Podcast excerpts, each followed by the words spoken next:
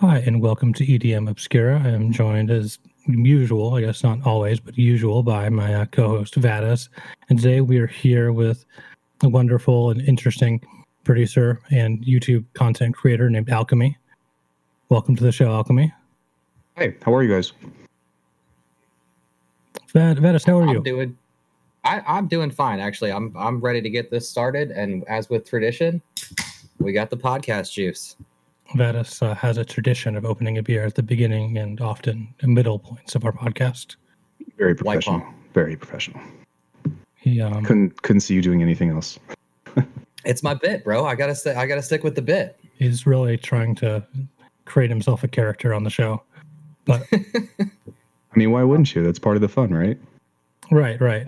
Well, I mean, we had a guy on here for a little while who was co-hosting that wasn't an actual person, but so much as just a character I had a friend of mine playing as purely an experiment with that. I'm kind of curious to know how that turned out, to be honest, because that sounds like Oh. a lot of fun. Well, he hosted um, an episode of the podcast despite having zero podcasting experience. I think it went reasonably well because I was the subject of the interview. I had an EP come out a few weeks ago. That's awesome. Congrats on your release. Thank you. Um, Um, yeah, send it to me after. After actually, I like listening to other people's music. Yeah, I don't know if it'll be super up your alley. I think you and Vadis actually make I can think kind of similar music. Um, I was listening to your stuff a little bit before this, as you know, you, the way you do when you prepare for talking to people. Possibly. I mean, I, I'm pretty open-minded, to be honest. Um, I think that there's so many qualities of of sound areas that it's really hard to kind of like dial in on one genre, right? Um, Right. I mean, not to go and jump off the deep end already, but I find that that there's a potential trap with making music where people feel like they establish a brand or a company or you know whatever, and they're like, all right, well, you know, this is my artist name and this is the kind of music that this artist makes and this and that. But really, it's like, I mean, un- unless if we're making millions of dollars or whatever, like, as long as we're making music of any kind, who cares? Right. Absolutely. Agreed. I think we were we were touching on that last week with Starblade, weren't we? Yeah. Yeah, we had this guy on uh, Starblade who's I think going to be on our show that we're recording after this for the uh, first Patreon episode we're doing. Nice. Um, I, I I mean, like, yeah, like think about it. Like, uh, to be honest, I I feel like I have more respect for people that can continue to make the same genre of music and try to make so many tracks that sound the exact same or that don't sound the exact same or whatever, and stick with that through the whole way. But I mean, I don't know. Don't do you guys ever get just like super burnt out of making the same genre like over and over and over? Oh, constantly. I mean, I Oh think yeah, for sure. Yeah, and so it's like, how could you possibly, you know, how could you possibly continue to not get, or how could you not get burnt out without, right. you know, making different stuff? Like, if you release it, that's a different story. But I mean, I find myself, you know, going into a lot of lo-fi music or even just like messing around on piano or something, even if I don't plan on making a song out of it or releasing it as a tune, just because I can't, you know, I can't sit there and do as much as I love it, I can't sit there and like just edit little audio clips for six hours every day at a time. Right, right. Um yeah, no, I completely agree with that. I make I make a lot of stuff that I would probably never put out that I um you know, you share it with friends and stuff, and you're like, hey, what do you think about this? I'm like, oh, that's terrible. It's like, okay, well, I'll go back to what I'm good at now because now I'm I've been defeated. You're right. Keep your feet on the ground. Exactly. Um, Yeah, I do the same. I I dance back and forth between, you know, I'll start a track and be like, oh, I want this to be a banger, and then it ends up being like a classically influenced movie theme kind of thing, and I'm like, well, there's not really a good drop in this one, so here we are. all right. So, I, mean, do you often find yourself like, because for me, I think like that's really cool because I find that would be a creative setback for me. Because a lot of times, if I'm into production or something, I'm like, it's got to be this. You know, if it comes naturally, that's one thing. But a lot of times, I'm if once I start shaping an idea, I kind of am like set on that. And if I can't make it work, then I'm like, all right, scrap the track and do something different. I I go through both of those. I mean, I think that uh, you know, there's there's tracks that come naturally to me when I I just open up my DAW and I don't have a set idea. I just start playing around. Um, those always seem to come together the best. If I start something with, you know, a, an idea in mind, then yeah, I'm going to spend a lot of time trying to to stick with that theme. And I think I'm kind of the opposite with the background I come from because I'm an architect by trade. Um, wow. And, and so what we do in our day to day is we're you know kind of constantly you know trying to be creative within a context. Really, I think you you have like one percent, two percent room to be creative, um, and the rest is just you know maddening and into a fight to get to that. Often, yeah, that's crazy. And so I think for me, I have a very hard time starting music without having a context I'm putting it in. So 90% of the songs, especially if I want, like if I want to put out music, I will, you know, take a track that I like and I'll listen to eight bars of it and I'll do like, okay, what could they have done better? Or what would I have, if I was writing this song, how would I have done it? And I'll take those eight bars, that'll become, you know, like the verse of the song. And then I'll maybe I'll do the same thing with a different song for the chorus. And I really find myself most productive when I do that. And I don't think I leave too many traces of where I'm pulling from often. Yeah, that's a pretty powerful tool. Um, yeah, I wonder. It, yeah, yeah. I was sorry. I was just like, that's if. I mean, having the ability to cultivate that is is pretty. I I don't know. I wouldn't even know how to go about doing that. To develop that kind of imagination is is pretty unique, to be honest. Yeah, but I mean, it's like it's like this thing where it's like mentally, whenever I'm sort of suffering in one field, I find myself going to the other one to reframe how I'm thinking about the other one and sort of bouncing back and forth. So I'll be very, I guess, productive in my work life for like six months of the year, and then very productive in my musical life for six months of the year, and then those will sort of help each other, I guess, as more of like a grander part of like self actualization. Yeah, to be honest, that's a that's something that I talk about a lot of times. Um, I guess you guys probably didn't know this about me, but um, I am also I've been teaching martial arts for forever, and um, that's part of one of the things that we talk about when we talk about creativity, right? Um, it's not about it's the difference between doing and being. We always say. So I guess in relation to to music and stuff, you know, it's not about you know a specific drum pattern. It's not about a specific doing a specific genre. It's kind of figuring out the problem solving formula that you learn through making music or through any kind of endeavor or skill that you're trying to build and figuring out where those I guess parallels can apply to other forms of your life. And uh, right. uh, it's kind of kind of profound to hear you kind of you know have that fluidity because it's something that you know for me and all the things that I do, I still kind of aspire to kind of make that happen. Can I ask you a kind of off-topic question? Um, I'm kind of wondering if you, because you're an architect, have you heard of architecture inspirations? What is that? Um, well, it's a it's a YouTube channel, and um, it's just my my friend who's kind of blowing up, and uh, we went to high school together. But I was just wondering if you've if you've heard of him. I have not. No worries, totally fine. I guess I just popped the question just because you yeah, said that you're an architect. Um, but yeah, we were also, I guess, we had a kind of a conversation that we were having before before this about sort of the production community in general. Um, well, that's usually a thing we like to talk about on here is just to kind of get people's like opinions on like where that culture is sort of shifting. Um, and I was wondering, sort of, what is your kind of take on where the EDM production, I guess, discourse is, for lack of a better word? You say discourse? Yes, discourse. Um, I think that, man, EDM in particular is in a really amazing and odd place, and I find that that I think that there's at least two different worlds that people are kind of floating around in beyond genre, right? right. Um, there is a community called glitch.cool. I don't know if you've heard of them or not, but it's pretty much ran by um, by a producer named Woulg. He's from he's not from, but he's part of Yuku, and uh, he just makes amazing like glitch music and stuff. I find myself hanging around with those guys more, or trying to you know interact with them because those guys are the ones that are really not worried about making club bangers, making you know amazing you know pieces that's gonna you know set the festival on fire they're more so concerned about pushing technological and advancing, you know, imagination to its fullest potential of sorts. And then likewise, the other parallel, of course, and I'm sure that there are many other faces of the EDM community, but um, but the other side is people that are wanting to do you know more club type things or make something digestible.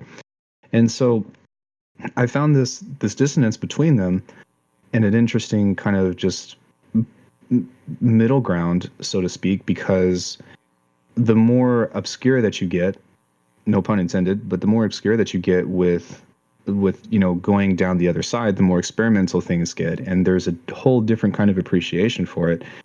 Whereas you know by nature by our ears to people that are kind of unfamiliar with what exactly is for somebody that is unable to appreciate you know all the nuance that that somebody's doing in that realm um it's it's kind of hard to bring that to a popular mass right right and so finding this parallel between of making music digestible versus advancing the genre is kind of like one of the biggest things that I think that a lot of us are kind of floating around and trying to do. At least for people that like aren't big, you know. Um, I think that there's a ton of producers that are doing it well, that are pushing it, and to me, that's a big reason why it makes those guys the difference between good and great, right? But figuring out how to find that balance, you know, which is almost like almost synonymous with originality, I want to say or almost synonymous with finding a unique uh, characteristics of your own tunes kind of has to be that way. I mean, look at Big Room and how quickly that came and went, right? Um, that right. like every every song sounded almost exactly the same, and now everybody hates Big Room, and now it's become a meme. There's nothing wrong if you like Big Room, I don't care, but just as far as that, like it, it's it didn't go anywhere, and nobody did anything with it. Right. It really kind of stayed by a sort of set of rules, and as soon as you broke those rules, you were no longer even considered part of, uh, I guess, the genre. Yeah, and I think that like it has to go beyond genre too, though, right? Because like you have this other side, I guess, which is more so of the consumer side of things, where um, you know, people are fighting over genres of like, what is this? You know, oh, it's you know, deep chill, house, glitch, experimental dubstep. And it's right. like what? What? I think that it's more so that's like just eight genres just mashed together right there. But it's true right? I mean i know yeah no you're totally right. And, and it comes to like you know it comes to like different archetypes of course and then it comes to i guess like whoever wants to try to claim something because that's you know part of it too. Everybody wants to invent their own genre. But you, you know it's like i think that like having be if, if you're a producer i think that it's your personal responsibility to look beyond that and kind of identify things through through sound characteristic um, through bpm through through tonality and not say that it has to be within a certain characteristic right? Like have you guys ever like found an artist that sounded so cool and then you're like okay well he makes this quote unquote particular type of music but everybody else that makes that same type of quote unquote genre doesn't sound like him yeah, I mean, absolutely. And so, yeah, and so it's kind of, you know, you kind of have to dig deeper than that to kind of find whatever nuance that particularly is, you know? I mean, nobody sounds like Tipper as far as I know, but Tipper would be considered, you know, a glitch artist.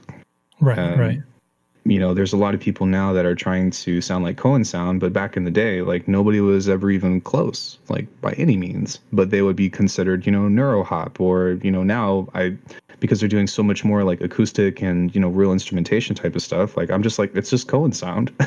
it doesn't matter what they're making. Right. I, I don't, I don't know if I would ever I would even think to put them in the neurohop category. I mean, there's a lot of stuff I like in that lane that I don't think sounds anything like them. I think that they were the catalyst to push the genre forward or to push that particular sound forward. But I think that, you know, for lack of better terms or better description, they ascended beyond that and they said, well, there's so much more that we can do. And I right. think that's part of the reason why we all, you know, for anybody that listens to them is just like these are the coolest, you know, some of the coolest producers ever because, you know, album after album, they're not afraid to do different things and they've figured out how to kind of like what I was talking about before, make something that was kind of abstract and obscure really digestible. And I don't know if if and feel free to disagree. This is just a personal philosophy, but I find that a lot of times for the people that are making like popular music now, they're starting to take ideas from the obscure realm and it almost makes it seem like they're way behind on things. For example, how long did it take uh, Future Bass and all that stuff to get to where it was, and what were they doing, you know, right before the people of their time? But now suddenly that kind of style of music is all of a sudden acceptable, whereas you know, ten years ago that wouldn't have been that would have been the underground thing. Right. I mean, I think that's. I mean, that's obviously a lot of like you know your sort of ticket to being, I guess, quote unquote original is sort of just pulling from more obscure places. And unfortunately, then pulling those things to light where then they become ubiquitous and like, you know, boring within, you know, three years. You can take a very obscure genre and just kill it by having someone make it into something very digestible. Just just song after song after song after song of the same thing. Right. right. I, I, guess like part of it too, though, and um, I guess sorry for getting a little bit off track, but one of the points that I wanted to make is kind of like figuring out. Obviously, we're in a 3D realm and a 3D space and, and all that stuff, so it's not just you're one or the other. But I think that it's very easy to kind of fall into that of being like, well, where do you want to sit? You know, where do you where, what kind of place do you want to have within the communities that you delve in? Do you want to, you know, try to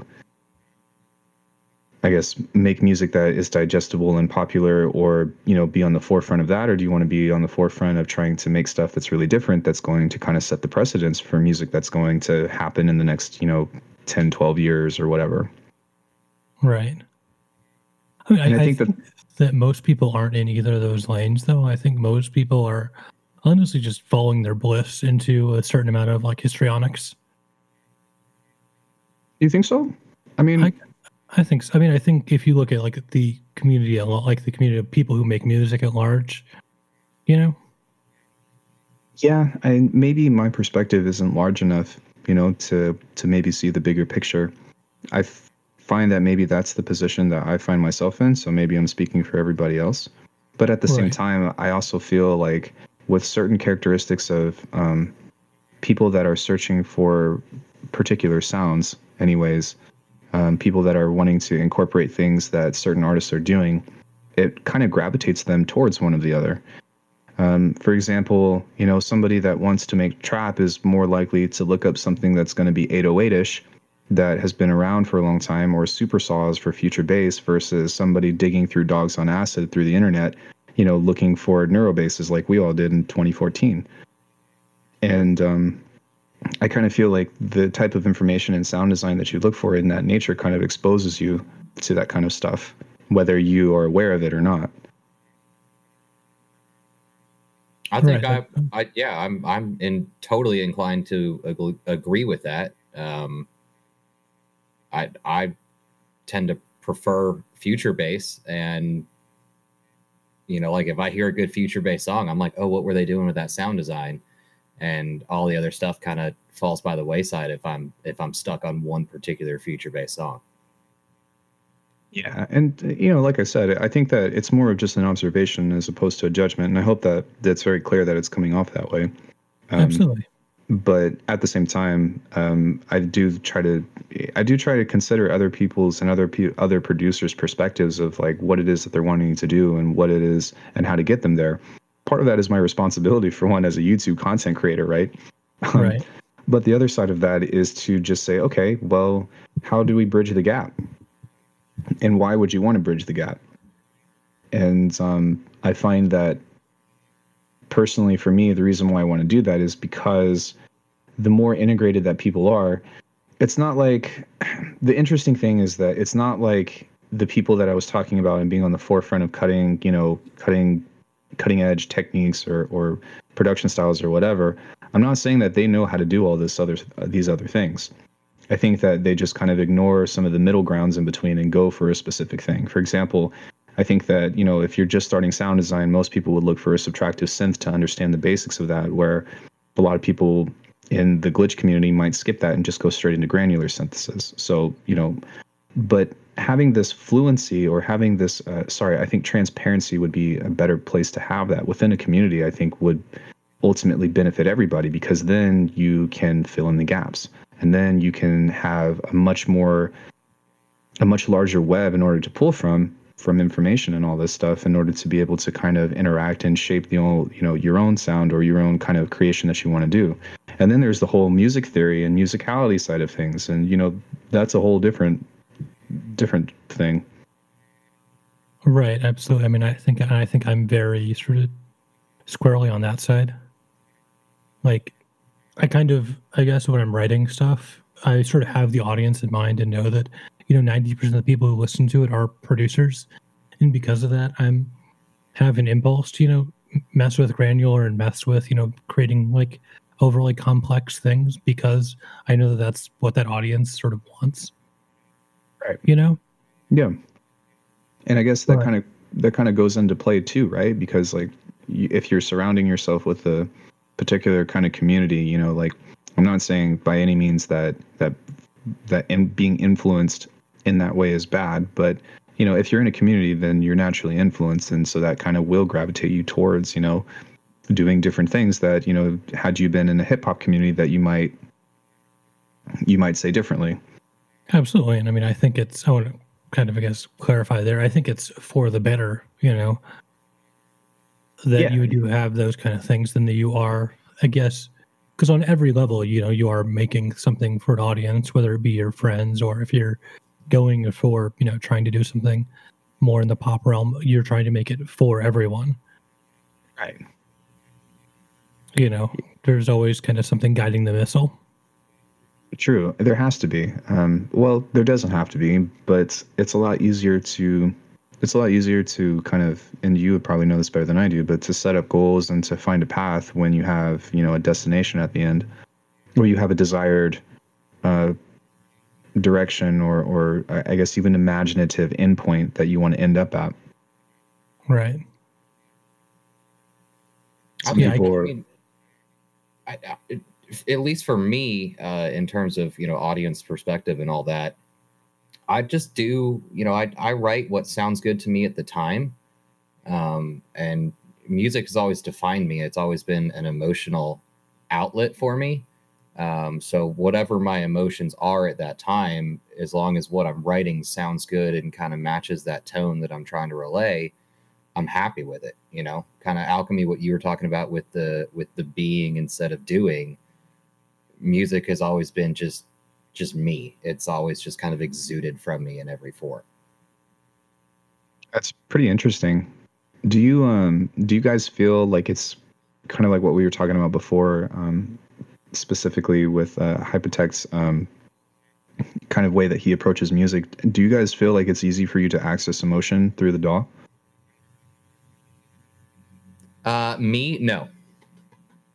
Um, yeah, I don't, I'm not sure. I guess like you know there's I'm I'm kind of fascinated with awareness, right? And how much Right. goes into what people are doing um, whether it be through just pure imagination or imagination with intent. But I guess like how easy is it for you all to say, you know what, like I have a deep emotional feeling or or something that that really needs to be communicated and I'm going to put this into the computer. Um, I find that I those are the works that I am most fond of, but that no one else can adequately stomach. I guess would be a very polite way of saying it. Mm, Sorry, let me let me try to clarify. Um, No, I understand. I understand what you're saying. Um, I'm saying, I guess I have. I mean, I think it's something difficult. I think I'm usually chasing like sounds or like technical, i- more technical or sound ideas rather than like emotion. oh, and then when I write from a place of emotion, it tends Gotcha. to not not that it doesn't translate well, but that it doesn't work as well with an audience. Yeah, sorry for misunderstanding. All good.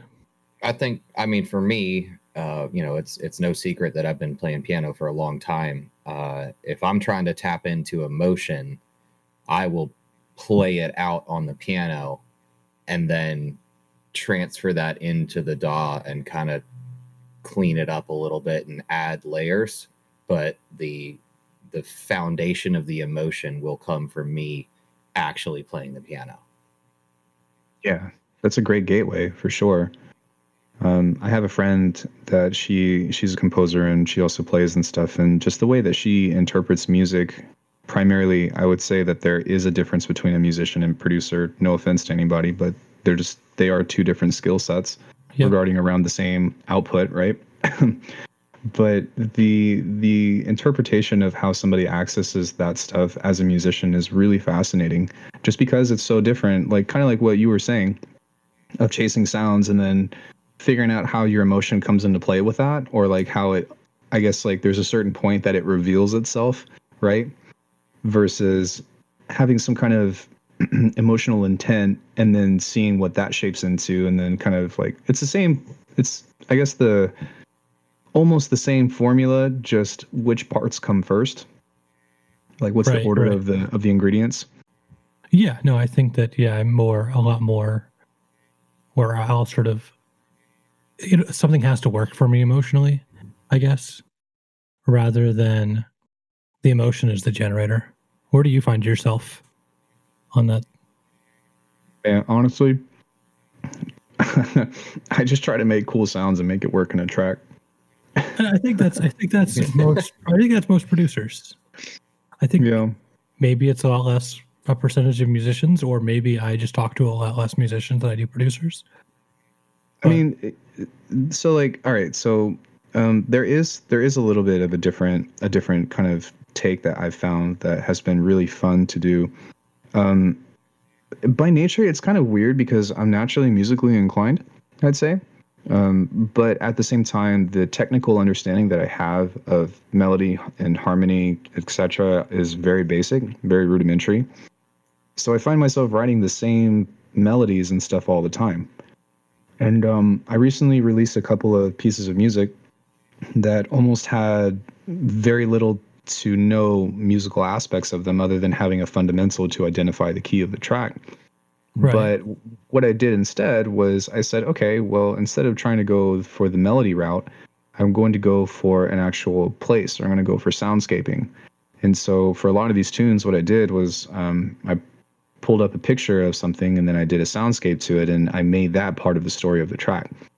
And that's not something that I came up with myself. Um, that was a that was a skill that was taught to me that I had embraced um, from from Frequent, but it's something that really came alive and something that really helped spark my kind of creativity for doing this kind of music and also just like having fun with it and not feeling like I need to figure out a chord progression. Right. It's um an interesting thing too because like if we're trying to chase an emotion and we're trying to chase a vibe, you know, when we think of music, we have this one-to-one connection that, you know, most of the time emotion converts to to melody and harmony.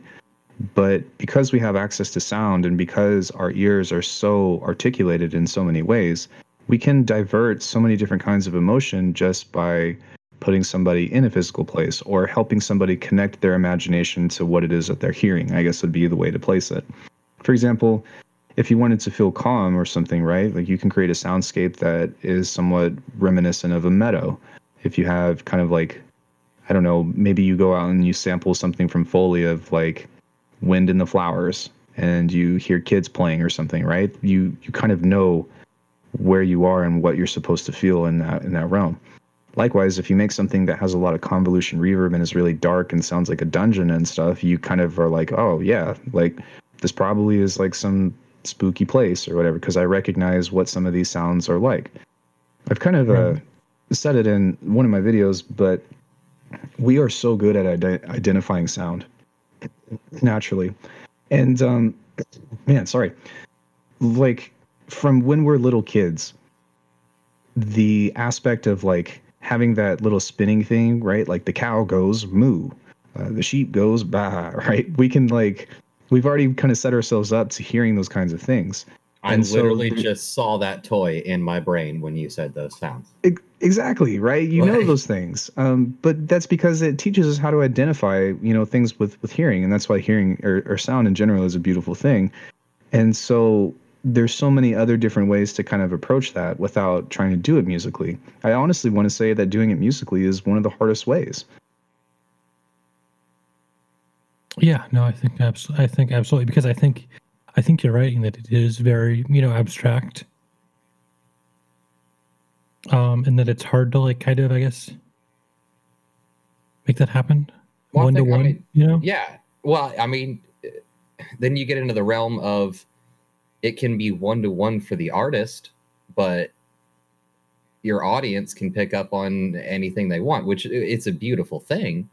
But you know, I've I've written songs. You know, this is going to be cliche, but throughout high school over girls I had crushes on, just on piano. And to me, that's a representation of how I felt about them anybody else that hears it they don't they don't pick up they don't know who she was or is or anything they just they're just hearing the music and it takes them to their own space Yeah, I totally agree with that. And that's that's you know, that's one of the biggest reasons why I say that melody and harmony is one of the hardest things to to kind of to kind of shape in that sense. Um, there's so much more to whether or not something is in a major key or a minor key, right? Um, Right. because you can't actively say with words. I guess you can. You can, of course, apply melody to words and stuff, you know. But but there's the amount of interpretation that is open with that stuff is incredibly complex and it's something that I don't really not necessarily don't want to talk about but something that I have no really big right to talk about other than understanding the sheer scope of that whereas right. um, when you're actually shaping a particular environment you know it's a lot easier to kind of tell what's going on at least to some point right Yeah, no, I think it's a lot easier to kind of paint a picture of where you are than what's happening there. I mean, I'm getting ready. I have a podcast I'm going on where I'm talking about a very specific song by um, a specific artist. I'm trying to kind of wrap my head around like how I'm going to talk about like an individual song for an hour when I kind of don't fully grasp what it means to me. You, you know? that's going to be Hmm. a challenge a whole hour for one song Yeah. I guess like you can you can always go into something technical, and um, you can always say, you know, at this part right here of you know 55 seconds in, you know, there was this thing where there was this relationship between the sounds that wanted to talk to each other, which goes into another aspect of um, scope of call and response. Not necessarily saying that's where we need to go for that direction, but um, Right. that's another kind of tool, right? But whenever you have these kind of nuances and i always think about doing that in glitch or whatever or whenever you have insert like a specific counter melody sometimes that helps you identify what's happening within the nuance of the track as opposed to the overall feel right? Um, and sometimes it's okay to not know if that makes sense you know? If somebody's like well what is this track about? I don't know. And why do i have to know? Why does that have to be you know why do i have to say that this is a specific um, a specific thing or why do i have to stick a label on this when the whole idea of music is to kind of interpret it in the first place and Yeah. you know n- not as a caveat but sometimes i'd be more interested in saying well what did you get out of it um, if i were the one that who wrote the tune as opposed to trying to tell you because that's part of the fun right 90% of what people are going to get out of an EDM song or like in just an electronic song in general is what you title it and the artwork you associate with, with it. Hmm. You know, like if I just gave a song, you know, the title, like, I guess, let's be vulgar and say Hammer Smash Cock, you know, and it's like this very peaceful song, you're going to, you know, interpret that very peaceful song, you know, very differently. that's very true what about I think- when I, I, I kind of leave that up to the audience. Uh, and and Hype and I went out, you know, went through this with my last single release, The Shadows.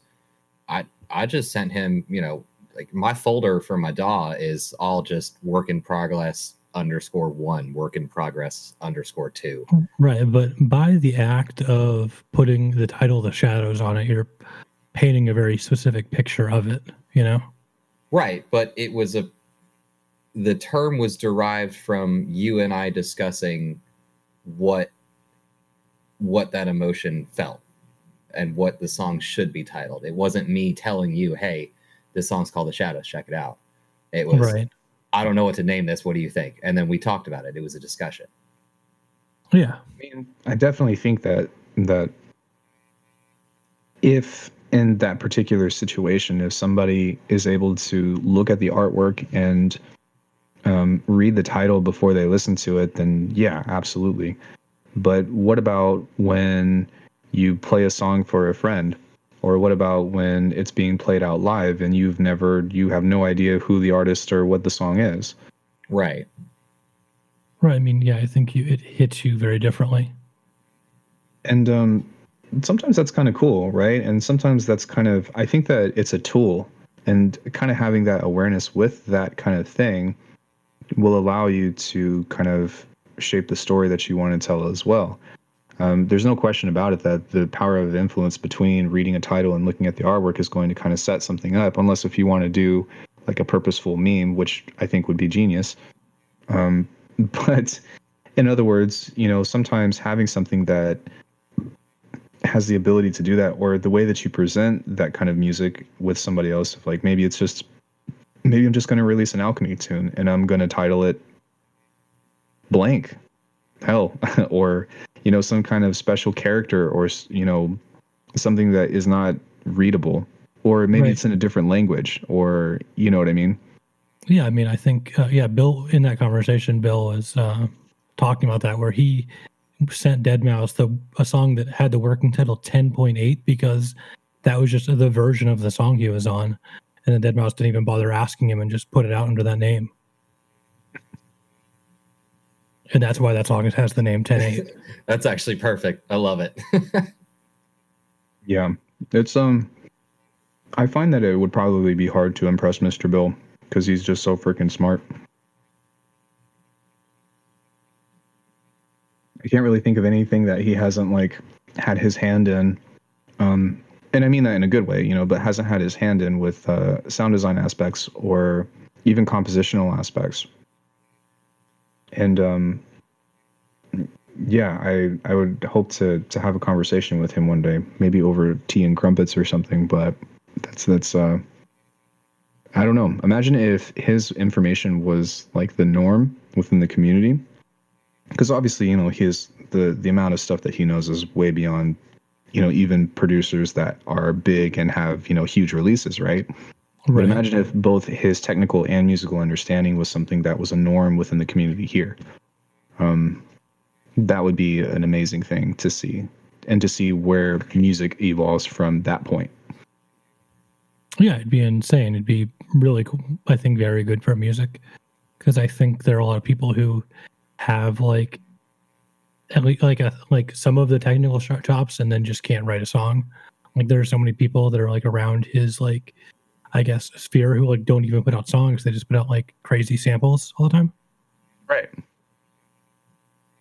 Which you know, there's you know, there's nothing wrong with that, and that's yeah, I guess not. there's something to be said with like having a particular limitation, right? Of uh, that's what influences your music is are your limitations, but I guess I guess I'm always trying to just look at like, all right, well, what's next? You know, what is what comes after this? You know, say you've mastered a specific sound, you know, or people have this, you know, huge depth of technical skill and musical skill. Well, how can it evolve from here?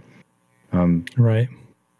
And uh, you know, there's something to be said about you know reinventing the wheel and you know making something that was old new again and all that stuff. But it's kind of um, I kind of wonder about those questions, especially with sound design, as uh, synthesizers and programs and stuff come out that make sounds that used to be incredibly difficult to make, you know, readily available in two, three minutes.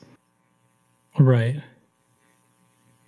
Yeah, no, I mean, I think that's something I think about a lot now, especially because, you know, we're sort of at the sort of like timbral apex in like music. Yeah, that's a good way to put it um, and where like even harmony is kind of like changing because there's like such a concentrated movement away from like I guess 12 tone harmony because we're sort of seeing not only do is it kind of limited and I wouldn't say exhausted, but you know, there are clearly it's clearly showing its limits in some way. That if like yeah. everyone can write within 12 notes and everyone can write a song, like well, every melody that could possibly be written is going to happen pretty fast if it hasn't been done already, right? I think it exactly. already has. I mean, it probably, um, yeah. But you know, in regards to that, you know, if you're looking at something directly from a sound perspective, um, I think that over time, in order for music to evolve, I think that also our ears are going to have to evolve in a way because numbers are infinite within division and, and whatnot, and which is kind of an oxymoron, I guess. But you know, there's only a frequency range of you know zero, or we can only hear from you know zero hertz or whatever to um, to like 1520k. Right. So you know, within all that stuff, there's only so many sounds that we can shape or so many frequency things that we can kind of create within that that are completely unique, I guess. Yeah, but I but I do think that that palette is like still evolving considerably, you know.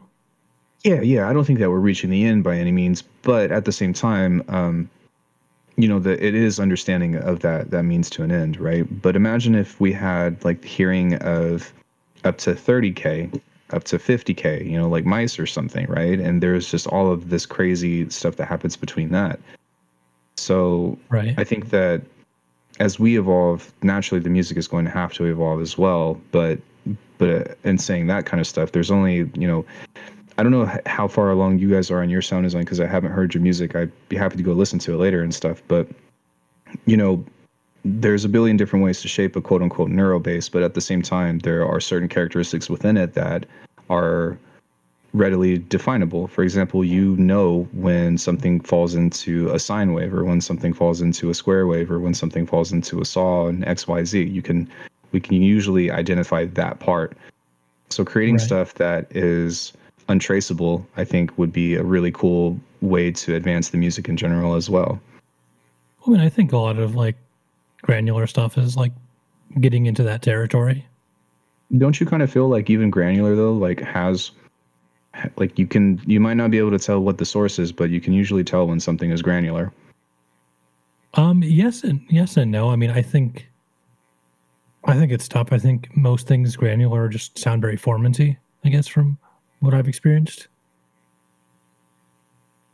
I think like there's this um how do I say within granular, or at least in the contexts that I've heard them in, um, there's just this uh, this spacing that you hear between the partials that kind of give it away for me.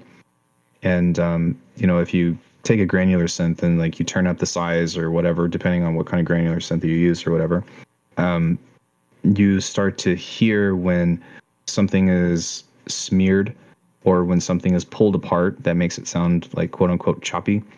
Right. Um, because Actually, like can i ask you kind of a more i guess prosaic question? Uh, what granular synths do you use in your production? Yeah um, i use so i'm in bitwig studio these days. Okay same same another and, bitwig boy.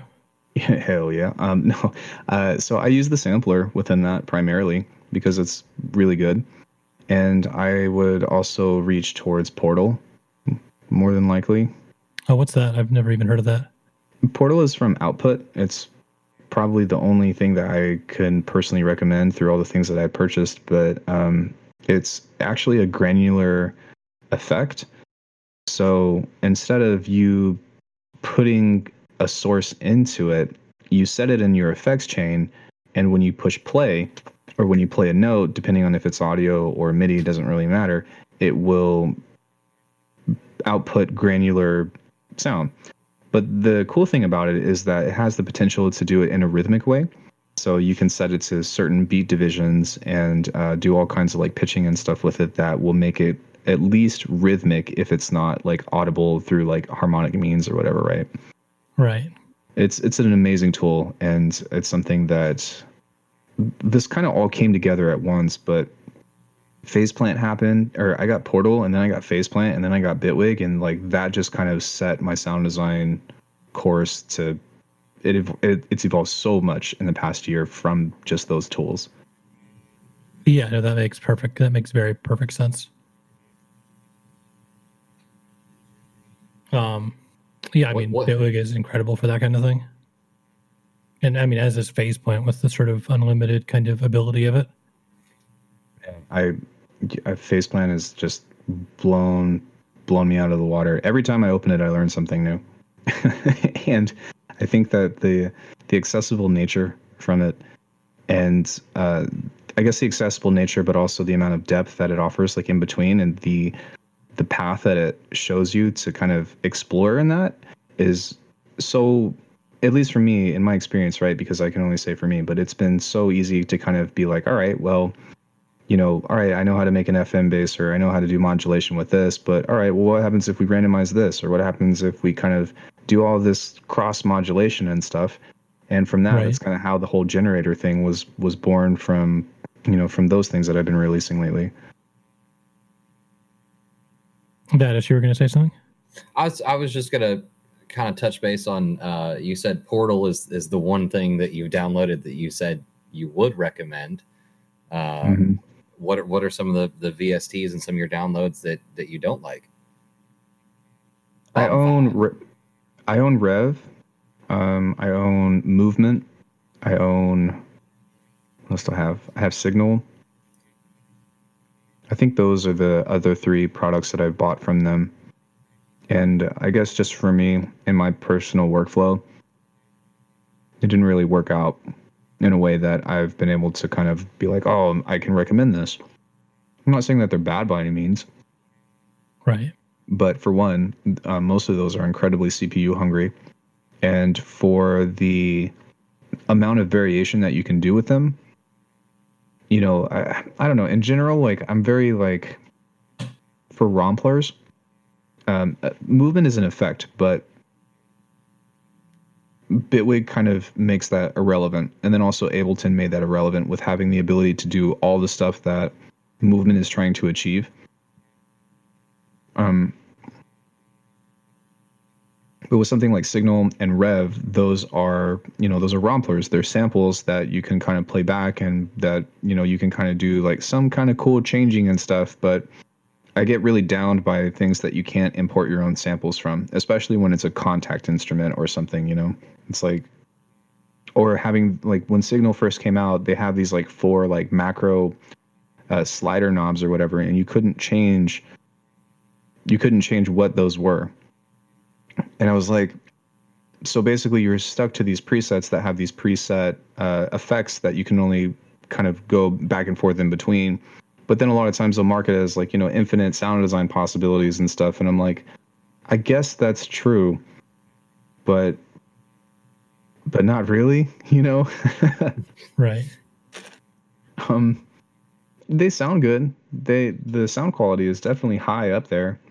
Um, with Rev in particular, I found that most of the presets sounded the same to me, and uh, yeah, I just I, I just wasn't for me. Some people swear by Exhale. Some people swear by Sub. Uh, what is it, Sublab or something? Um, but I'm like, I'd just rather make my own. I'd rather make my own bass. Uh, I'd rather just go sample a vocal that that has a particular characteristic or has a more humanistic characteristic as opposed to you know having an engine or something. Right. Mm-hmm. I don't know. I always thought I always find like purpose built synths in that sort of way, I guess, beyond something that's like monophonic versus polyphonic to be kind of an odd thing. Yeah, it's it's it, for the price, it's catering to a very specific audience. And right. Well, they're also usually, I guess, on the more affordable side if like something's built like just to do subs or just to do risers, I guess. I kind of feel like um, well, with output specifically, I kind of feel like their products are, are a little pricey. Um, I think that like Exhale was like 200 bucks to achieve one very specific thing where you know if you have any idea about what sound design is you can literally sample your own voice from an iphone put it a high pass reverse it and add a reverb to it and get the same effect.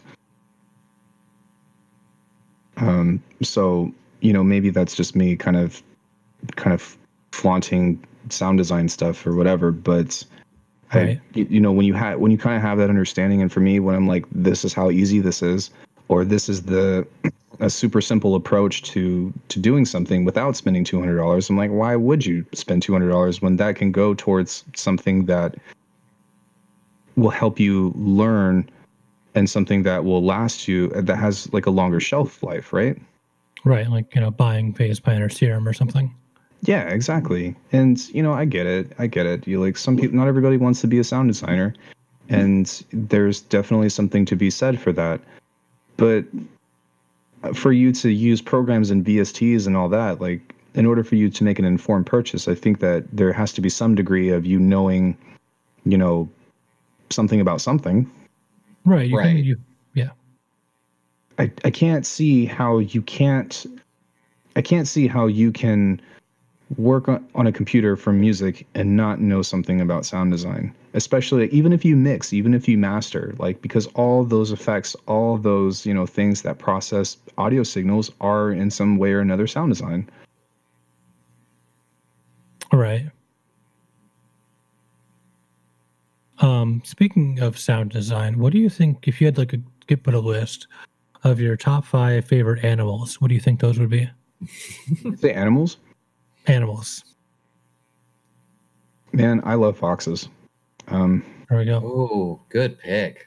That was a good pick. um uh, foxes are probably my number one thing i have a tattoo of a fox um, nice.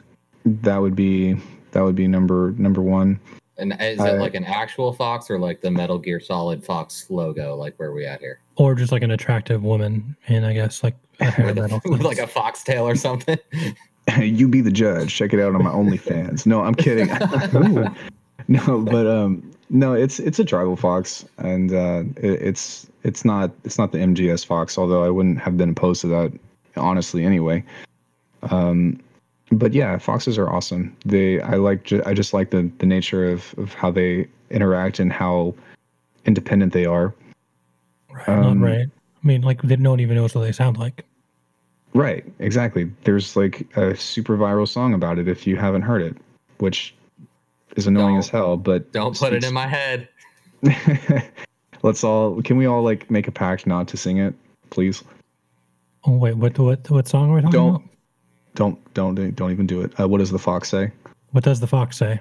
Yeah, I believe it goes uh, yip yip yip yip yip pow. Ah, he did Yip it. yip yip yip bro. pow. he broke the pact. Wow. Okay. Uh, uh, way to go on establishing trust here. Um, I'm here to push So, yeah. boundaries. penguins are awesome. That as well. song is now the outro, by the way. Penguins Uh, are we- awesome. Legally cannot do that. Legally, I'm not going to miss that. That's a fair point. Um, Penguins. really, penguins. I really like octopus Like, there's like a food or like as a creature. as a creature. Um, Okay. The the intelligence that they have is just you know of course through the roof, but their adaptability and their um, their natural ability, right, to to change their texture, to change their uh, to change their color and all that stuff, and the way that they hunt is is pretty fascinating. Yeah, there's like something definitely like very terrifying about them that sort of makes you like reassess the intelligence of animals in general. Yeah, like so what if they can't speak English, right? um, Right. Well, that's probably outsmart you. Yeah, absolutely. I mean, well, I think about that with like I guess my cat, because she's like a year old now, and I've like watched her kind of get like smarter, and I'm sort of lo- trying to like understand what she understands, you know, and what I'm projecting on her as her intelligence. Give it six more months, bro. Yeah, right. Like it's already plotting your death, like every other Uh-huh. cat. Oh yeah, give it six more months. that's just why you have to be prepared and like bust out the red pen you know and anytime that it looks menacing towards you you have to throw a distraction out I heard the dumbest joke about that on another podcast. Um, that was like years old, but it was great. It was that you take a laser pointer, but you make it a white light and you plug the bat signal in it. And then you have your cat just like Batman chasing around like the bat signal. speaking of sorry I yeah. How, gonna Hey. Google how to do that. What? oh i don't know if you heard my dogs barking or not but they're pretty uh they're pretty adamant about saying hi on podcasts and streams too Well, You know, oh, yeah It- good. It's um good. yeah I, I I don't know I, I just like animals in general are really fascinating and I really like learning about all of them from how how their environment has shaped I guess for one their biology but two like their hunting patterns or you know their the way that they survive like tardigrades right like nobody really talks about those um but they're like virtually indestructible right? Yeah, they can they can And- survive space for like years, can't they? Yeah, yeah. Uh, they they can like live in magma, you know. it's like what? what what else can do that? Um, that's A pretty. human Those for a very short amount of time. I, I listen. I wouldn't want to dip my hand in there. You wouldn't No, have a no, hand when it came up. I don't, I don't care if I have a super suit or whatever. That's I. You could pay me ten billion dollars. I would not jump in lava. That's just no. Oh, Like, for ten billion dollars, I'm 100 percent jumping in lava. You know how much more good I could do with that 10 billion dollars than good I'm going to be able to do across my own life. maybe, or you know, you could start a campaign about like, hey, don't jump in the lava. Or I take that 10 billion dollars and I just, you know, elevate the lives of a bunch of people in a meaningful way, and be like, okay, I've you know I've done my good for the world. Bye now, everyone. Spoken like a true hero. I've, I'm a little bit more skeptic. I'd have to be like, all right, well, where's this money going, and who's going to enforce that? Well, I mean that part of it is obvious, like the legalities of it are kind of, I guess, difficult. Right. because I feel like there's like a very easy insanity plea where someone's like, where you know, as soon as that goes to court, they're like, and yeah, I, it's in writing, but who would be crazy enough to take that up? This guy was mentally insane. I don't know him shit. Yeah, true. Hence, that you know, that's just why I wouldn't jump in some lava, even for some money, because the I wouldn't come out. It's uh, mean- one way to give back to Mother Earth, right? Right. Well, it's well, that's just my version of you know being the cat jumping in, jumping toward the um, you know the what's it called like the laser pointer with the bat signal on it. You guys, uh, uh, I don't know if you guys have had.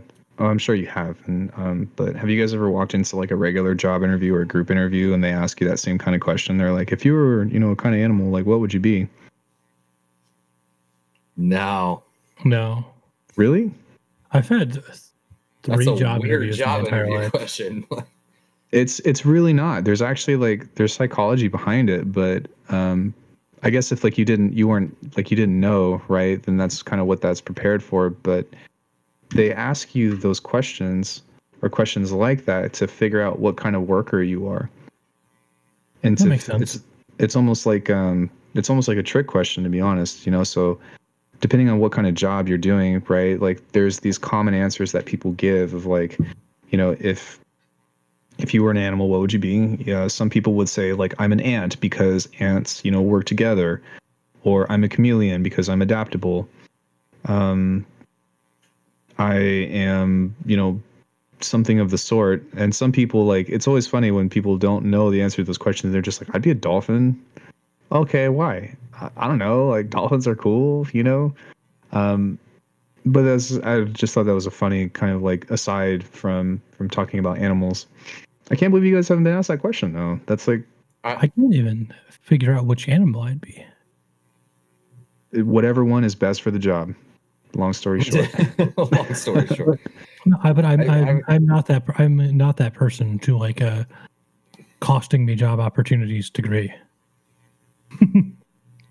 I Yeah. think I think most of the most of the the job interviews I've had have been work starts at 8:30 a.m. Can you lift 50 pounds?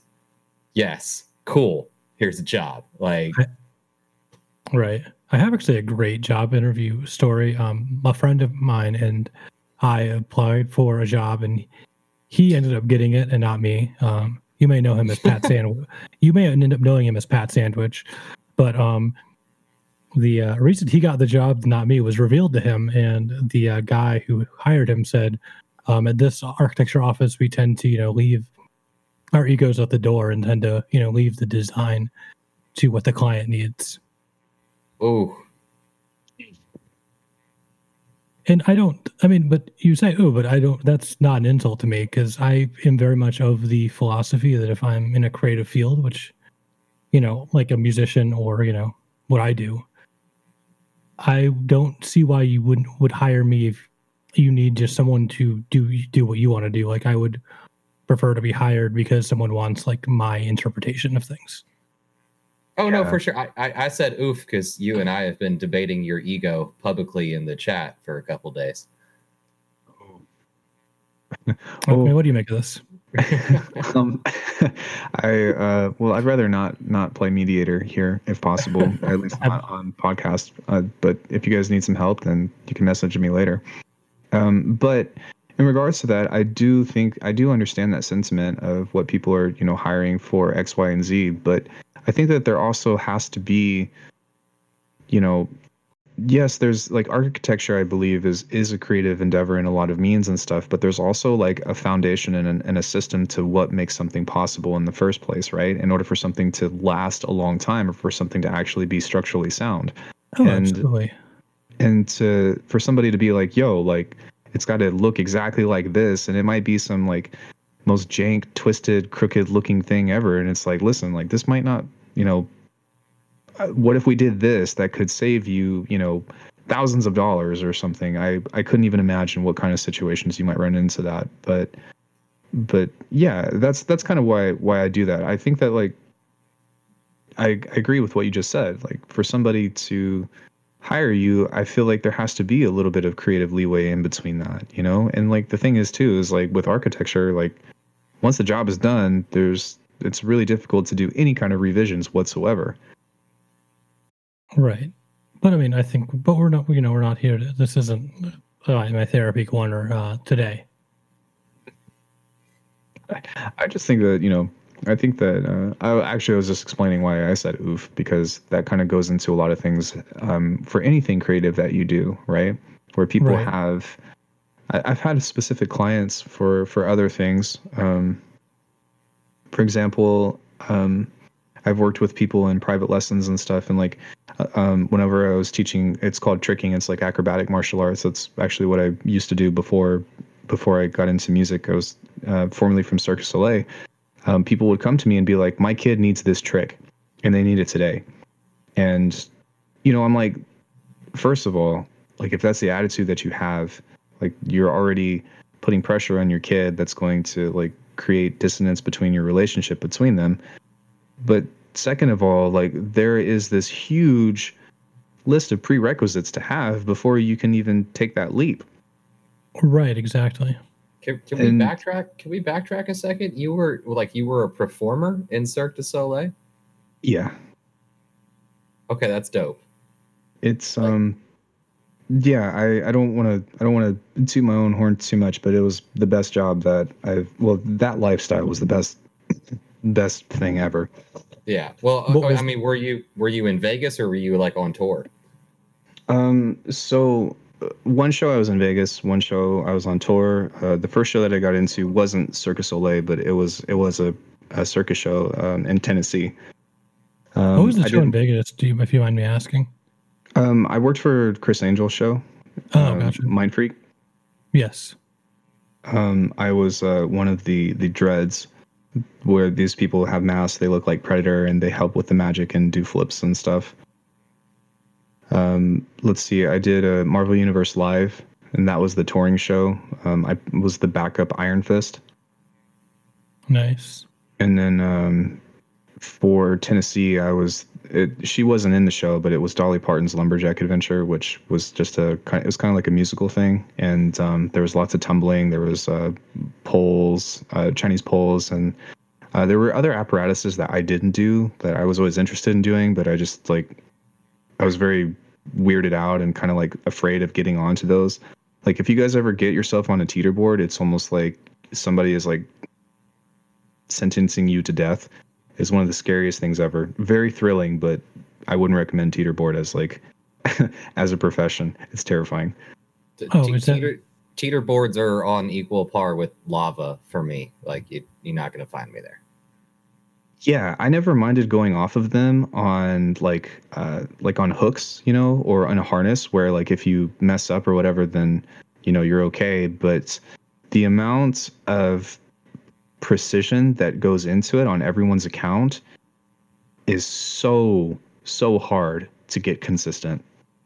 Yeah, I had kind of um I saw I guess I saw a Cirque du Soleil show in Vegas when I was like 15 and I found myself almost unable to like enjoy it because of that. Like I couldn't distance myself from like the terror of like the precision that the people were working within as they were doing things. Yeah, there are certain things that um, that are the amount of danger that's involved within that stuff is very like even for me for the kinds of things that I do there are still things that I would look at and be like I wouldn't do that. But at the same time like the there's this the the certain amount of mutual respect that all the performers have for each other is almost kind of like relative to I would almost say like samurai and ninja and stuff right because they love what they do so much that they're almost like accepting death in a sense. You know, they're like, if I die doing this, I would be okay, or like, right. I, this is a great way to to go out. Um, but the other side of that, the realistic side of that, is that they spend so much time with the precision that they that they execute that all the tricks that they do, they never do anything that's actually difficult to them. Um, right which is an interesting thing, you know, because like nobody really knows how good these these performers are. And I'm not talking about myself, but I'm just talking about from what I've what I've realized from from these guys. But the thing is that you can't really do all of your hardest tricks in a show because you have to do it five times, you know, five to ten times, is sometimes more every week. Well, yeah, I mean, I so, think a lot of I think a lot of art is like that. Yeah, right. And so, you know, if you're out there throwing a triple backflip every day, like your shelf life of being able to perform is not going to be very long. There's no longevity in that because you're killing yourself on doing the hardest trick where it's just as easy to impress somebody with a single flip. All right. It's really hurt this uh, professional wrestler by the name of uh, Kenny Omega's career in some ways, is that he's now on a weekly show as opposed to like performing once every like few months at a very high level. Yeah, um, I haven't heard of him, but but you know, but I imagine that the amount of stuff that he's doing would likely be a lot more tame and a lot more easier on the body. Or I guess maybe, or maybe he's gotten himself to a level to which he can sustain that, right? Because that's what it's all about is just sustainability. Right. I mean, there is sustainability, but like you said, there's only so many times you can do do certain things in, I guess, your life. You know, there's only so many types of falls you can, certain falls you can take. Yeah, um, it, it's uh, true, and um, it, there's so many factors that go into play with that, right? Because it's not just about like like your your longevity relies on so many different things. You know, it relies on your health, it relies on your diet, it relies on your conditioning, it relies on training, which is a huge, huge thing that I hope that um, that I hope that like uh, shows in the future are really adamant about about giving to their people, right? Um, and I don't want to talk about that industry or whatever, but that's just one thing that I really hope that people go back and revisit of being like, I want to make sure that you have the exact training you need to to do this specific task before we throw you on, because um, there's usually a, a time limit or a deadline of like what you need to know before you can get on stage. So I don't know. It's an interesting dynamic between all those things, but um, but yeah, you know, there's so many factors that kind of come into play with that beyond just your your own natural biological clock that can kind of either shorten that or lengthen that. And that's been one of my personal journeys because I've been hurt for like two years, and I'm just now recently being been able to go and do flips at the gym and stuff. That's fascinating. It's um it's a different it's a different world in some cases. Uh, I would consider it in in more ways than not without the glory and, and fame of being a professional athlete. But what a professional athlete means isn't what it, it usually is perceived to be, if that makes sense. Right. Um, Elaborate on that. But it's more so like when I say professional athlete, it's more so just about like really just being about your health and your fitness you know, and and really just trying to stay healthy, uh, relying on your body for, you know, physical exertion, whether that be for entertainment, whether it be for competition, whether it be for, um, I guess being a fitness model or you know any of that stuff can can kind of translate. Right. Like, I mean, so if you, like your OnlyFans is like your current form of being a professional athlete. well, sort of. You know, I was going to say, like, even you know, in some, you know, stripping, right, is still a professional athlete. Like, you got to there's a lot of physical things that you got to do for that. Um, not that I'm a stripper, but Right. Yet, you know, yeah, Well, doing, doing pornography also again. I'm an yeah. aspiring stripper. Um, no, but but yeah, you know, there there is that degree. You know, if you you know if you can't do those things, then you can't work. S- speaking of speaking of you know destroying yourself for the craft, uh, let's talk about your songwriting process. Yeah, what do you guys want to know? I- How you know, does it what- how does it usually take place take shape? Um, I have so like I I will discuss it, but just in case if you guys are interested, I have a bunch of production videos of me making a song um, from beginning to end on my YouTube channel.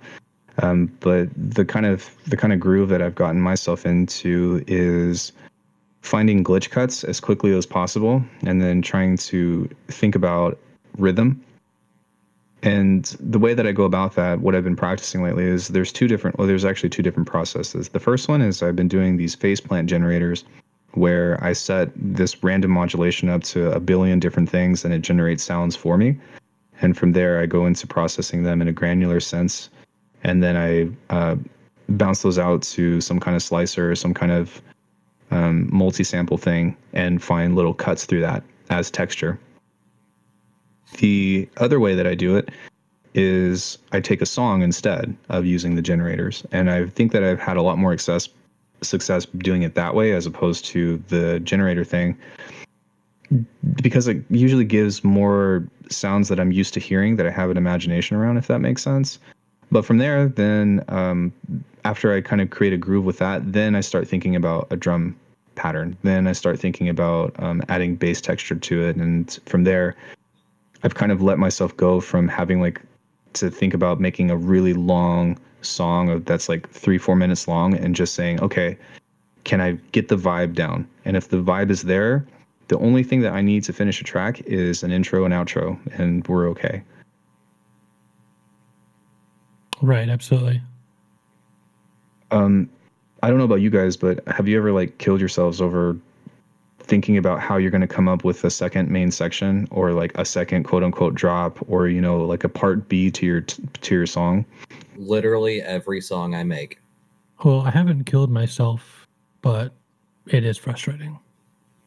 Yeah, and you know, the to to what degree between that and what amount of frustration people have and fight through that stuff, it can be really it can be really hard to keep someone's attention that long, especially with people's attention spans these days, right?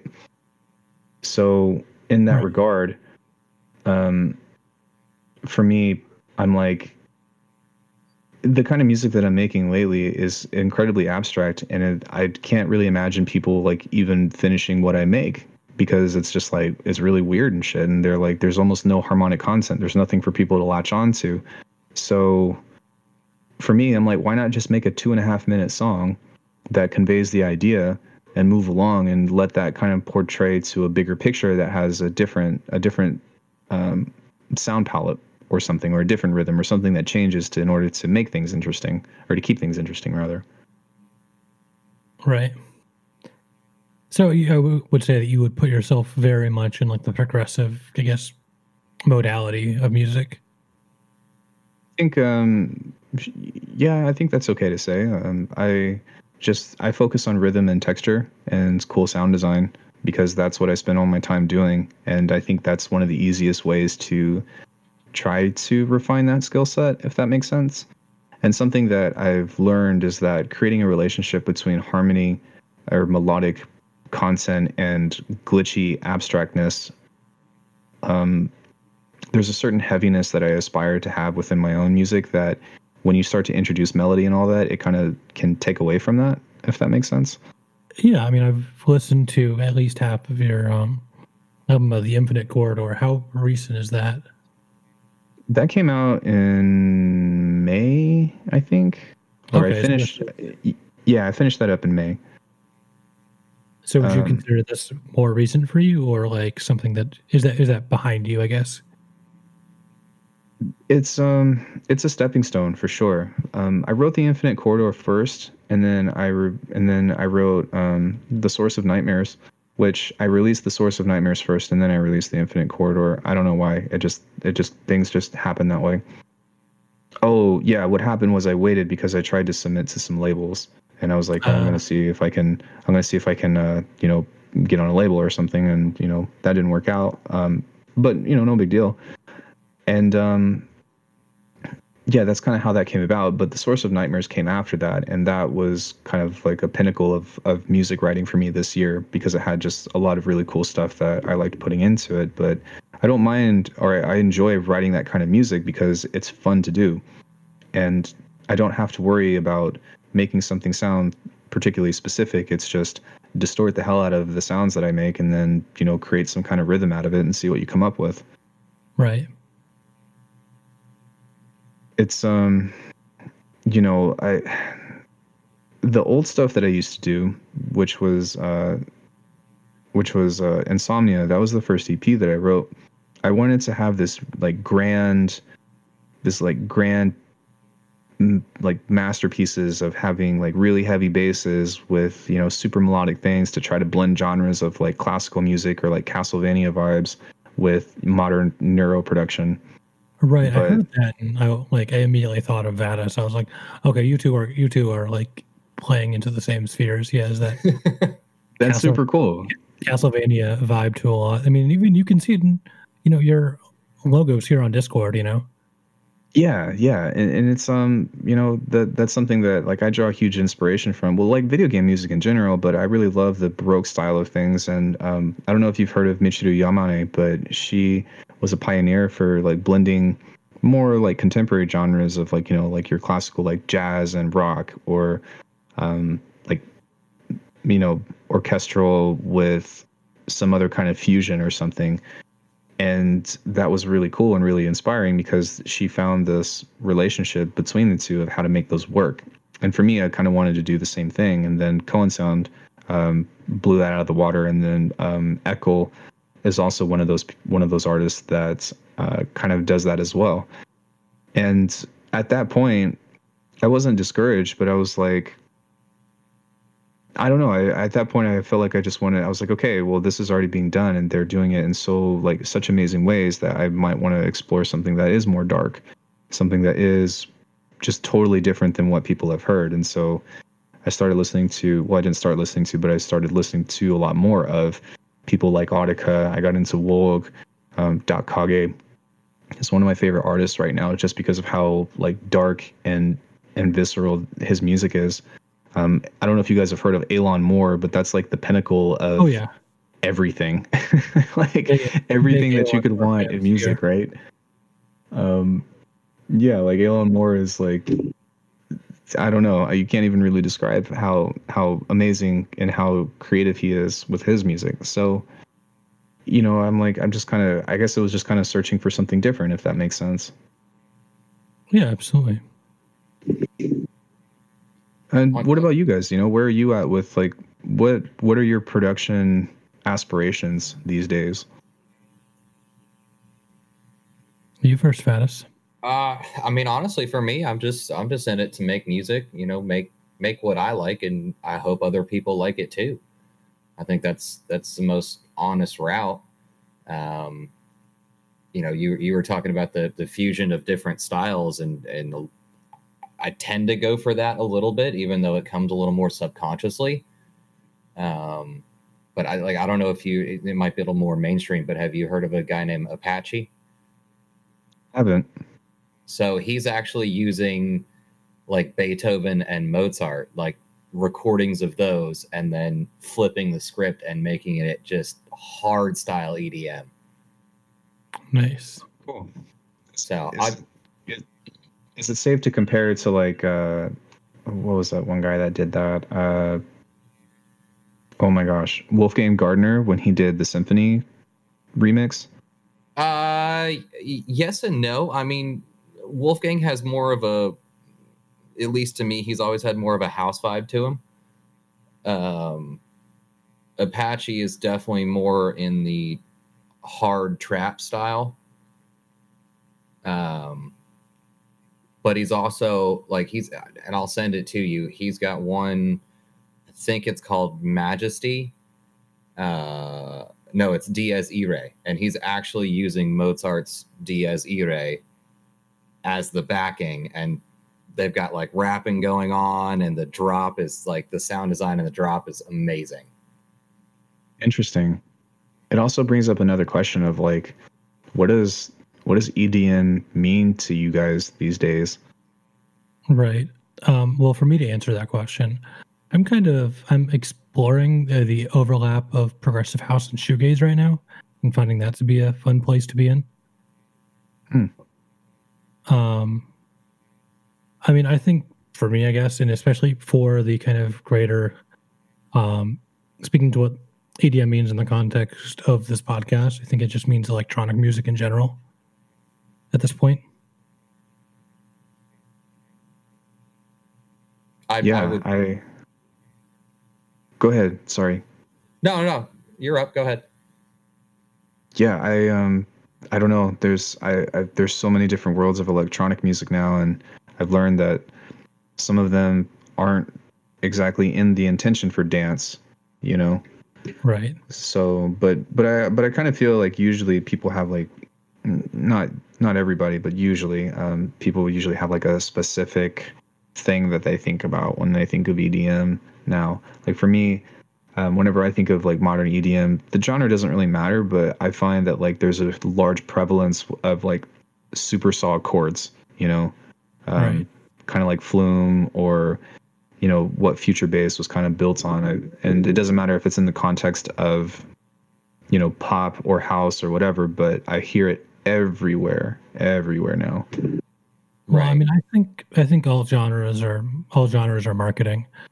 Um, so I don't know if they're useful to me. I guess in that sort of sense, and I think I would maybe put EDM to mean music that is like produ- music that's predominantly generated digitally. I guess with the in that is also probably not necessarily vocally driven.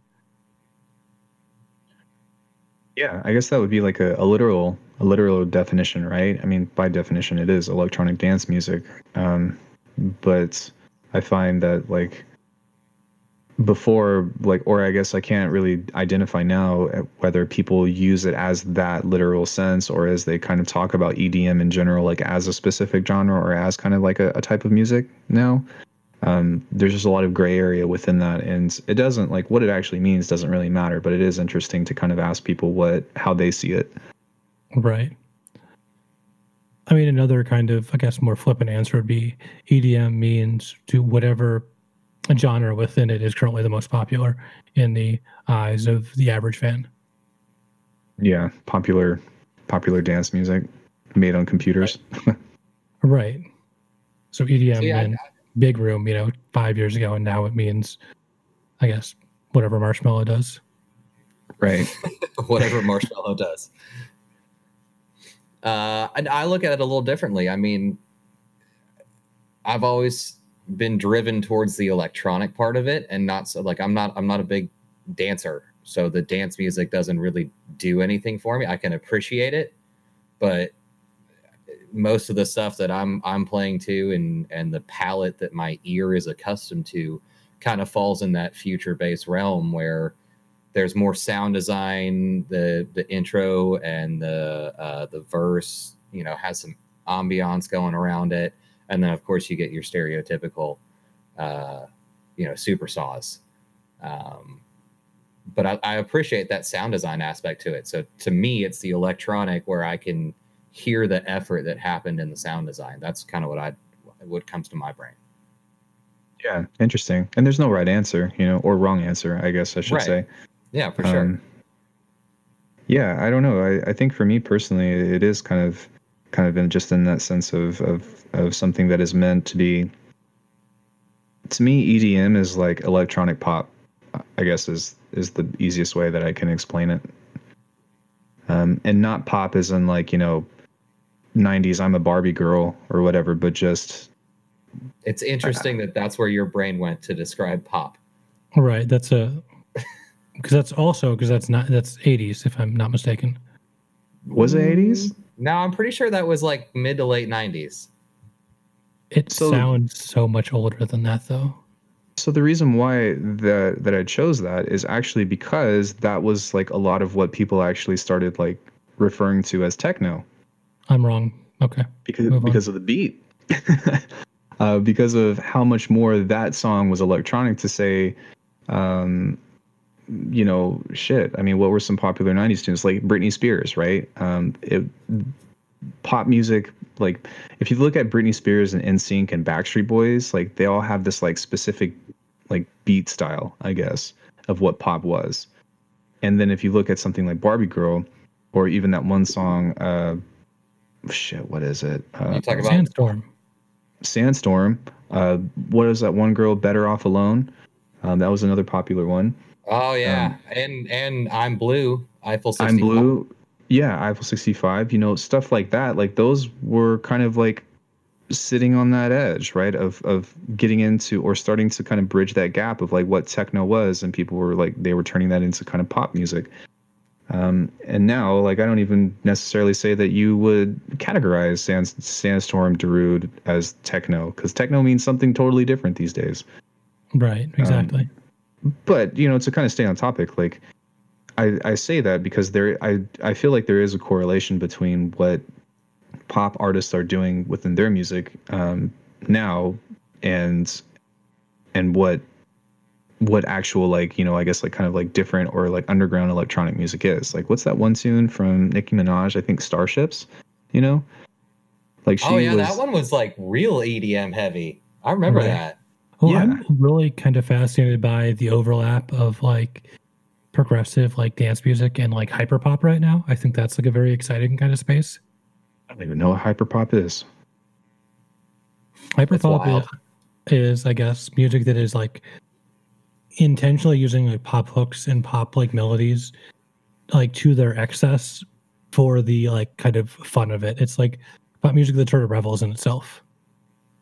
Interesting. Huh. Yeah, I might have to go look and try to bear 30 minutes of that. Um, I'm kidding. Like but... I would like as as I think a lot of people might disagree with me. I might I would call like 100 gecs like firmly in that space. Man, I don't even know who that is to be honest. I don't listen to anything. I don't even know if they're on the radio or not. But if they are, then that would be the reason why I I do not turn my radio on at all whatsoever. Um, they are they are most definitely not on the radio. Okay, sorry. I I don't I didn't know like how I don't know how I would know of them then. Well, I mean they're they're kind of culturally relevant, I guess, in pop circles, and I don't know. I just I I guess I like grew up in like such like a rock background where like people people's music taste like stopped when they were 16, I guess, and I always sort of saw that as like a bad thing. Right. Um, so I kind of very actively rebel against it, and that I, you know, try to consume, try to at least glance at what's happening and see what parts of it I embrace. Yeah, yeah, and you know, to be fair, like I think I think genres in general are kind of silly, but they do have, they are in some cases a necessary evil, um, because they help us identify certain particular characteristics of music, right? But at the same time, like there's this other spectrum of how far off you can go of it being like, okay, this is too specific. Right. Kind of like what we talked about before earlier. But you know, speaking of necessary evils, there was a uh, major uh, death in music yesterday, and I wanted to see if we could would all go around and share our thoughts about the uh, death of Eddie Van Halen. Yeah, I was uh, I was actually in in class when I heard the news, and to be honest, um, I don't I don't he wasn't really like a big part of like my musical influence or anything, but I know how popular and iconic he is, and it's just always kind of one of those things of like, dang, like that's another part of, I think more importantly, another part of our generation that's come to pass. Right. I, I'm gonna second everything he just said. I mean, mad respect for the man. Um, I, I never really followed their music too closely. Yeah, um, I know. I mean, there was definitely a little bit of irony in me bringing up, you know, like a ancient rock guitarist on like a well, music yeah, production podcast. I mean, no, but still, I mean, you know, I I grew up on Eagles and Zeppelin and you know all that, so the fact that his name is is so revered, whether or not you listen to his music or not, uh, definitely definitely a loss for the world all the way around. Right. It- it's um i don't know it's it's kind of interesting to think about um those kinds of things too like when when artists and stuff that you care about comes to pass um i mean of course nobody would wish anything bad on anybody and you know there's all that to be said but you know It's a pretty pertinent topic right now. yeah right? But but at the same time um it, it's like i don't know like i i don't know. I'm kind of peculiar with death in general but you know eddie van halen isn't somebody that i was close to you know it's not somebody that i knew personally. And the other thing and the more important thing is that it's also not about me. I'm just kind of relaying my thoughts. But Right. You know it is sad and and i do feel for people that are on that that level but you know i i don't know like i i never saw that i never saw that side of fandom between any artist that i liked if that makes sense I actually don't really kind of know what you mean. uh, do you say that you don't know what i mean I don't. yeah so like people that like are so so fanatical towards like the people that they listen to and stuff that like their whole world is shaken and crushed because you know somebody like one of their favorite artists you know came to pass or or something of the sense you know Right. um, I mean, I, I don't know. I feel like a lot of people were like that when like Bowie died. yeah yeah that was i mean that was a, another big one too right um that happened didn't that happen this year No, I I, was think that was that was last year, wasn't it? I think Last that was year? last year because he wrote like an album about how he was going to die and then he died. Which, what a move! It's Right. so Bowie though. It's so Bowie. Absolutely. i mean yeah and you know that's Oh, also, I think he died like in 2016 because LCD Soundsystem wrote a song about it. And it came out in 2017. possibly you know I, dude, I don't 2020 has been like five years, so all the way back to 2015, I don't know what year what happened. Remember the uh, Right. wildfires in Australia? But what? no idea So remember the the Australian wildfires that destroyed half the country? Oh, Oh, yeah, that yeah, that was this year. Yeah, that was that one I remember. Yeah, that was okay. So that was kind of a big deal for me, um, because uh, I have some some friends of family or some family friends that uh, that live out there. But also, you know, like uh, I mean, Mr. Bill obviously is from Australia. Um, Copycat is from Australia, and um, I sent him a message. I was just like, "Hey, dude, like, are, are you okay? like, are you alive?" and you know, he was kind enough to send me a response. But um, but that's you know that's that to me is so much more demeaning and so much more sad. Um, not not trying to compare anything, but like the amounts of lives that were lost in that, the amount of souls that were kind of taken off the planet, um, the amount of nature that was destroyed from that is just like that was that was a catastrophe, dude. Like even in the West right now, like California's on fire. I grew up in California, and it's like fuck, man. Right. Um, 20 yeah. Where 20. where did you grow up? Uh, I grew up in LA for the most part, and um, I was I was actually born in Oklahoma. And uh, Boo. boo, what can I say? Um, but Sorry, yeah, so man. I I'm, I'm a Texas boy. I gotta boo Oklahoma every time I Uh, hear it. that's fine. I have like no no affiliation to Oklahoma or or college sports or any of that stuff. So go ahead. it's the floor is yours. Hon- Honestly, I, I I don't care. I'm just um, No, playing I know. stereotypes.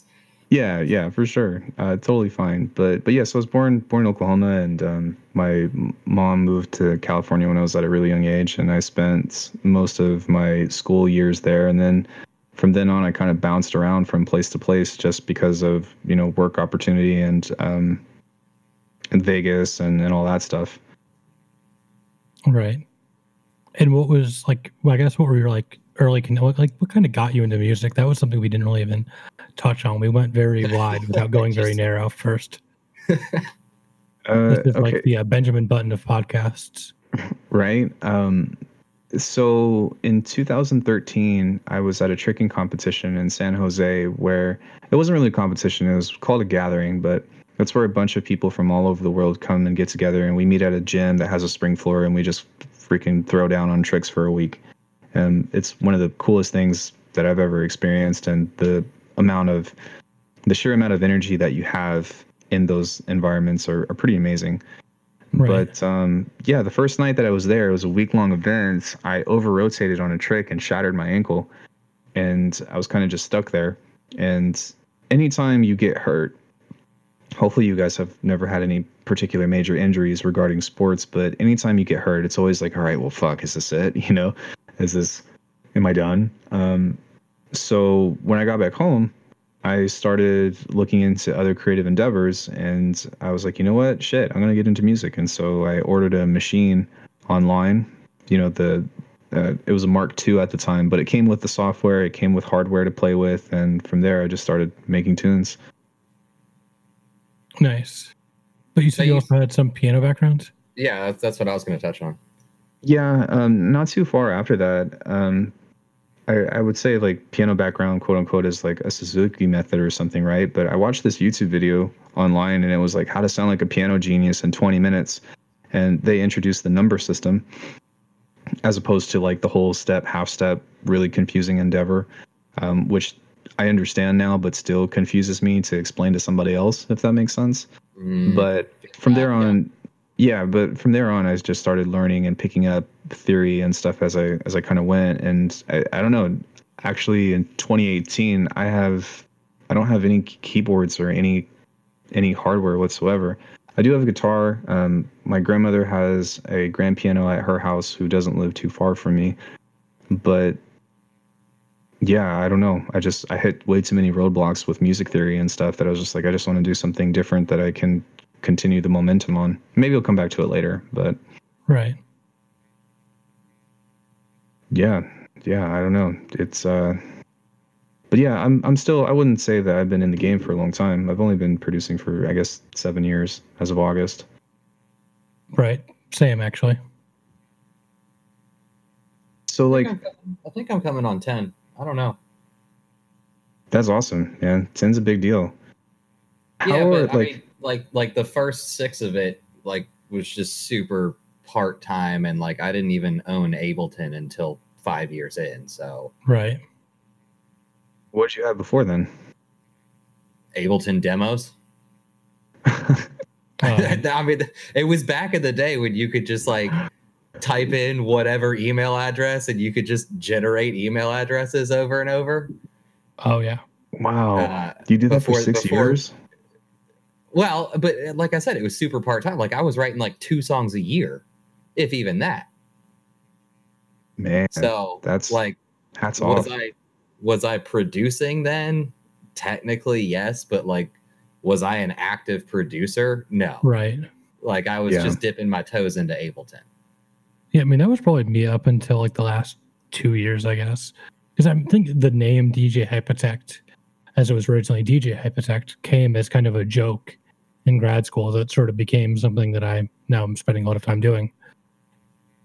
So I don't want to assume anything, but did I'm guessing that you guys also got into music in like your adult years?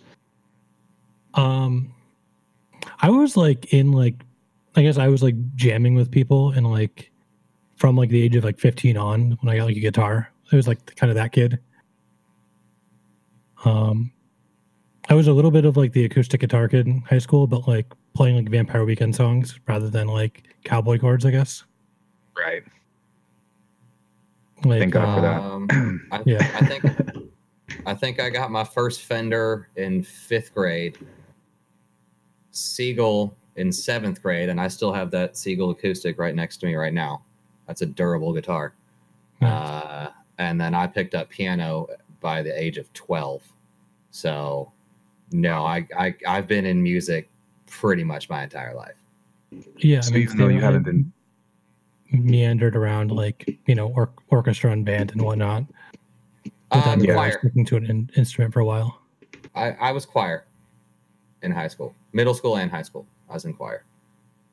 Yeah, that's that's really interesting. Um, there's, I guess, I was going to pose the question of, you know, getting into music or like getting into production like as an adult, right? But I kind of feel like you guys have had quite a bit behind you um, before jumping into you know the digital world. Yeah, I mean, I think I think for me, I mean, I mean the the music theory is is years behind me. I mean, I'm always looking to advance it and learn more chords, but as far as the basics, you know, I had all that figured out by the time I was 16 and 17. Uh, Right. So when it, when I switched to digital, it was more like, okay, how do I take what I know works on a keyboard and make cool sounds with it digitally? It was more learning the software than it was having to learn both at the same time. Yeah, I mean, same for me. It was a lot of like, how do I learn to make music that sound like sounds like dance music? Because I think what you write on what you write on a guitar sounds does not always work. No, Um, sure. When you try to just put, you know, a kick drum underneath it.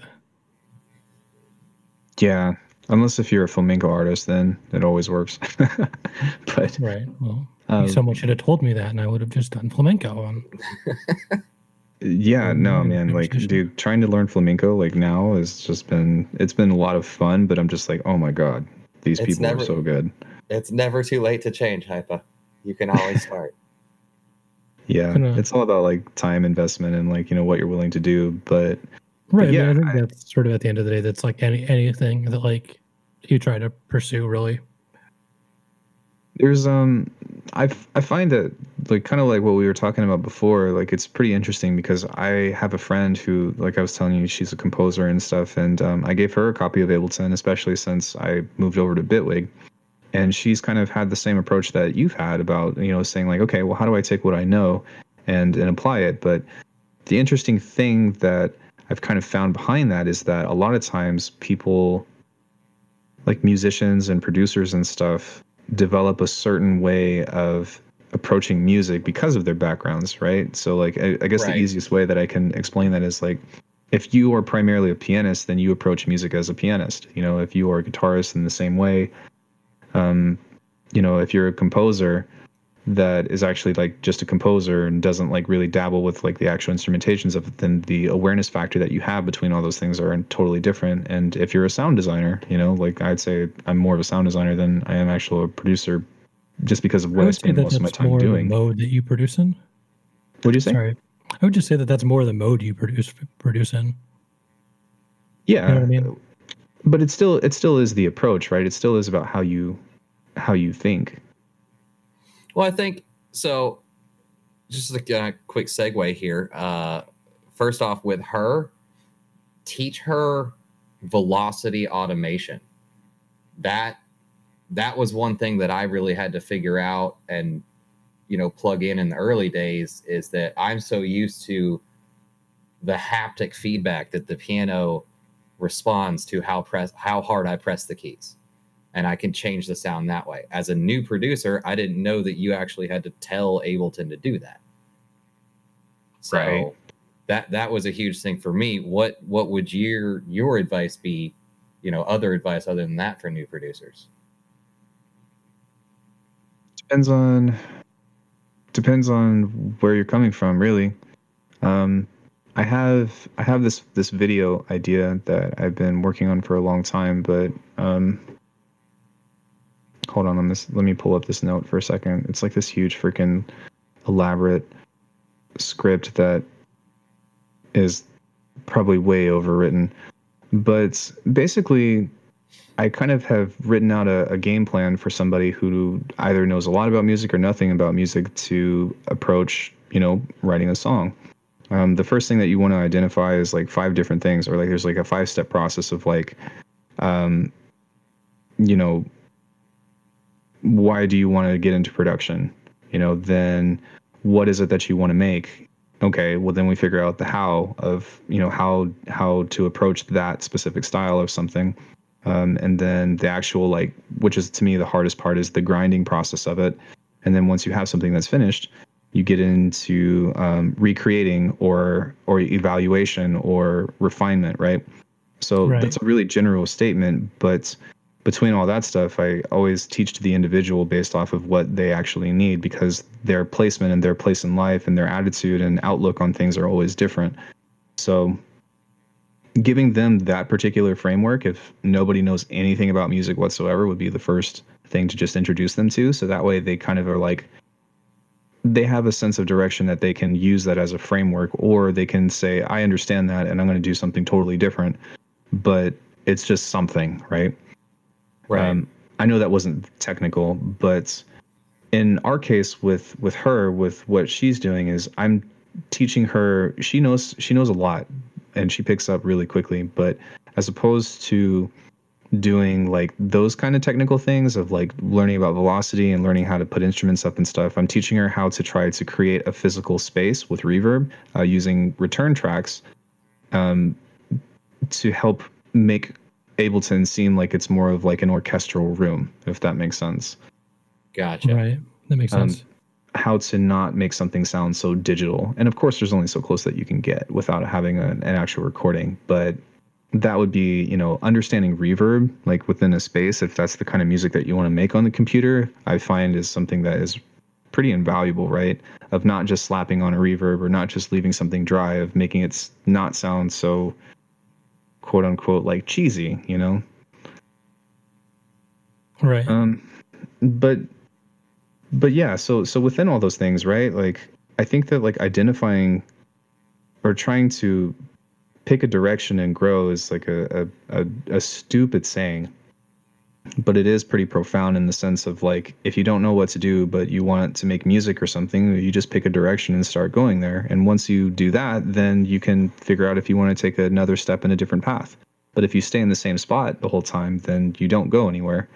So, you know, asking yourself, well, what kind of characteristics do you like about music? You know, what kind of things do you want? Who do you want to sound like? Or um, what kind of noises are you attracted to? What kind of melodies are you attracted to? What What is it about music that you like in general that you want to reflect?